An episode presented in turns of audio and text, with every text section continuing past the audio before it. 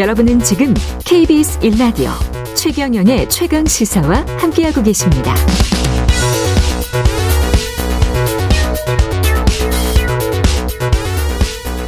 네, 민주당 김은경호 어, 혁신이가 본격 출항을 했는데요.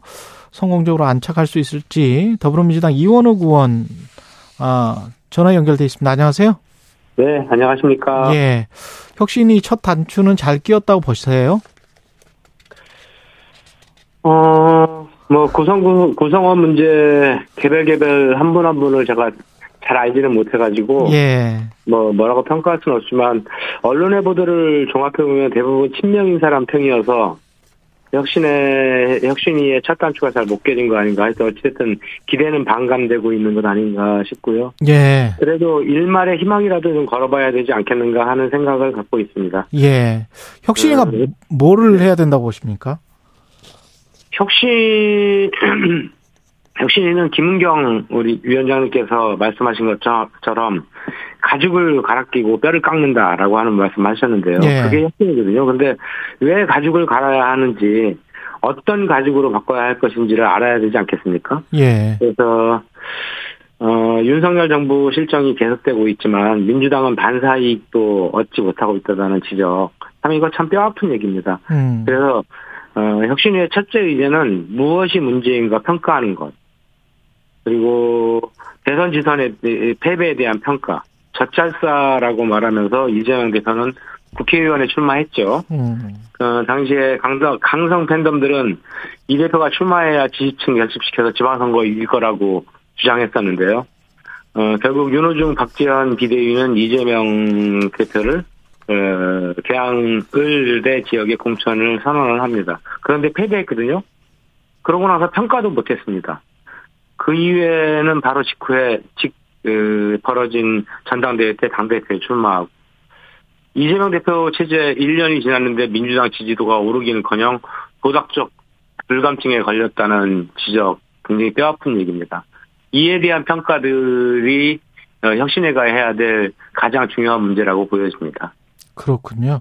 그 평가를 하고 나면 그 다음에는 어떻게 해야 되나요? 그 평가를 어- 근데 그 평가를 어떻게 하는지도 좀 궁금하고요.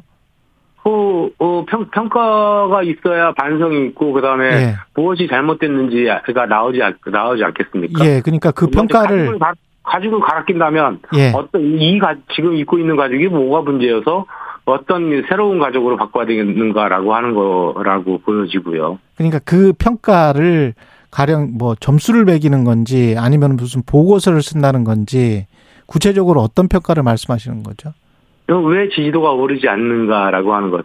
저는 그 문제는 사실 뭐, 예, MBS 어저께도 여론조사가 나왔습니다만, 에, 그 지난 대통령 선거 이후에, 그, 어, 갤럽 여론조사만 쭉 추세를 분석, 분석해봐도, 어, 충분히 그 평가할 수 있으라고 보여지는데요. 예. 그거에 대한 공식적 보고서가 채택이 되고, 민주당 그리고 혁신의 공식적 보고서가 채택이 돼야 된다. 그렇죠. 그 다음에 그것이 국민들한테 공개되고 네. 이러이러한 부분이 잘못됐으니 앞으로 이런 부분을 고쳐 나가겠다라고 네. 해야 되는 거겠죠. 그러니까 지지율 정체의 현상을 보고 또는 지지율 하락의 현상을 보고 그 현상의 이유를 적시를 해야 된다.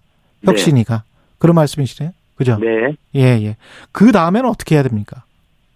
어, 그, 그러, 그러면 이제 왜 지금 도덕적 불감증에 빠졌는가? 왜 예. 지도가, 어, 문제가 되는가라고 예. 하는 거에 대한 종합적 판단을 통해서, 어, 그것을 이제 이러이러 부분들이 잘못됐다라고 하는 게 나오면 그것을 극복하기 위한 노력들을 해나가야 되겠죠.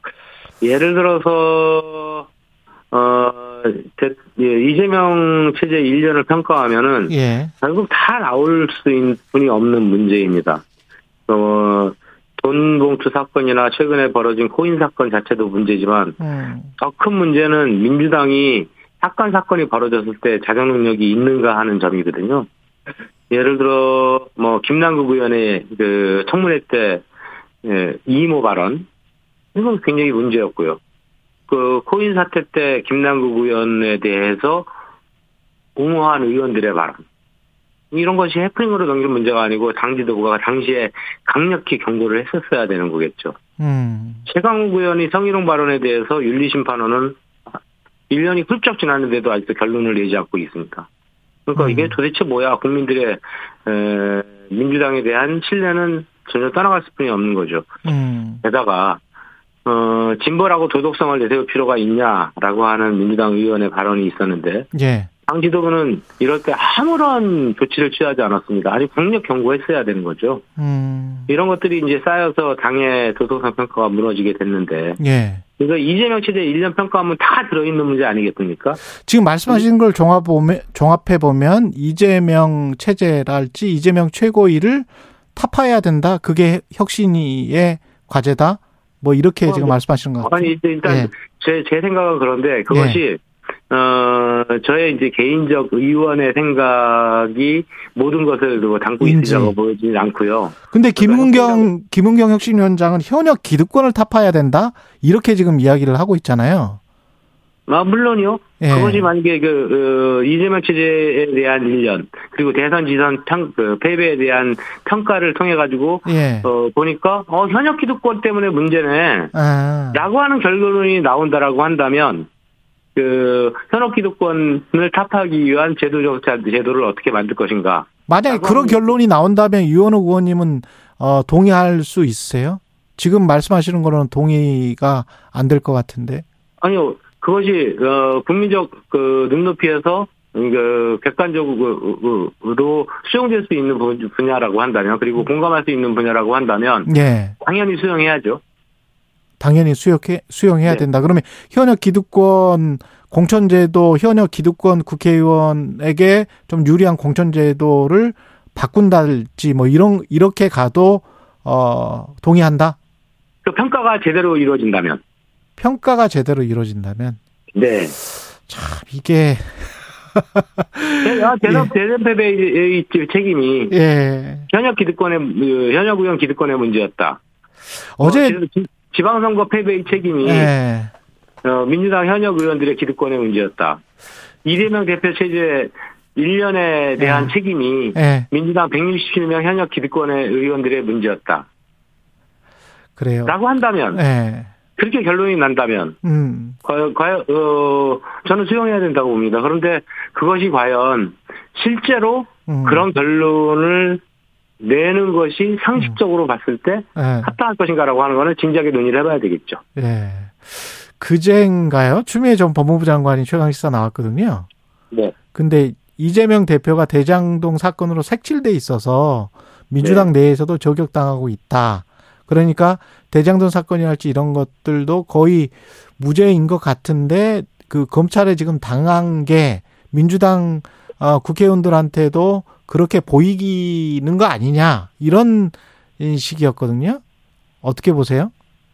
그 사법적인 문제는 음, 사법에서 처리해야 될 문제입니다. 그러니까 예. 그것을 어 좋습니다. 그러니까 그거 진실 진실 여부는 이제 사법부에서 판단할 문제 아니겠습니까? 예, 근데 문제는 어 그 사법적 처리, 그러니까 그 검찰의 에 그 아주 무리한 수사 이거에 대해서는 민주당의 의원들이 대부분 동의를 합니다. 예, 근데 그것을 피해가려고 결국에는 방탄 정당화 이미지가 어, 고착화됐다라고 하는 거에 대해서도 우려가 있는 건 사실이죠. 그 불체포 특권을 선언을 했는데 이게 뭐 여- 여기에 관해서는 어떻게 평가하십니까?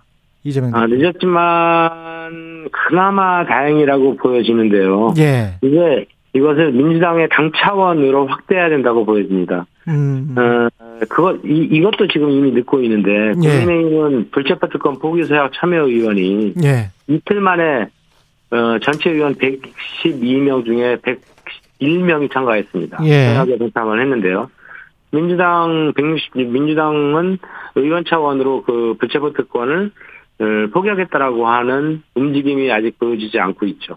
그리고 실제 어, 이재명 당대표의 대통령 후보 공약이기도 했거든요. 예, 근데 이것을 공약을 뒤집고 방탄화 만들다 보니까 민주당에 대한 신뢰와 지지도가 떨어지게 된 것. 이것도 평가해봐야 될 문제 아닌가 그 싶습니다. 빨리 그러면 서명을 하라고 최고위가 독촉을 해야 된다.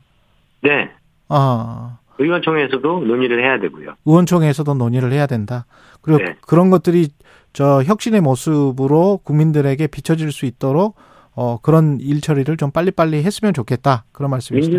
어, 국민의힘 의원이 음. 아직까지 100% 112명까지 가지 못했는데 예. 오늘 내까지 오늘 내뭐 2, 3일 내에 100, 101명이 될 것 같습니다. 예. 근데 우리 민주당 의원 167명이 어, 100% 당론으로 사실 어, 뭐 모여가지고 당론 결정하면 하루면 되거든요. 그 문제거든요. 그렇겠죠. 예, 사인만 네, 하면 네. 되니까. 예. 네, 네. 그래서 167명이 100% 당론으로 서명에 동참하는 거는 어, 국민의힘보다 마지막 그 빨리 마무리 되었으면 하는 생각입니다. 알겠습니다. 여기까지 듣겠습니다. 더불어민주당 이원우 의원이었습니다. 고맙습니다. 네.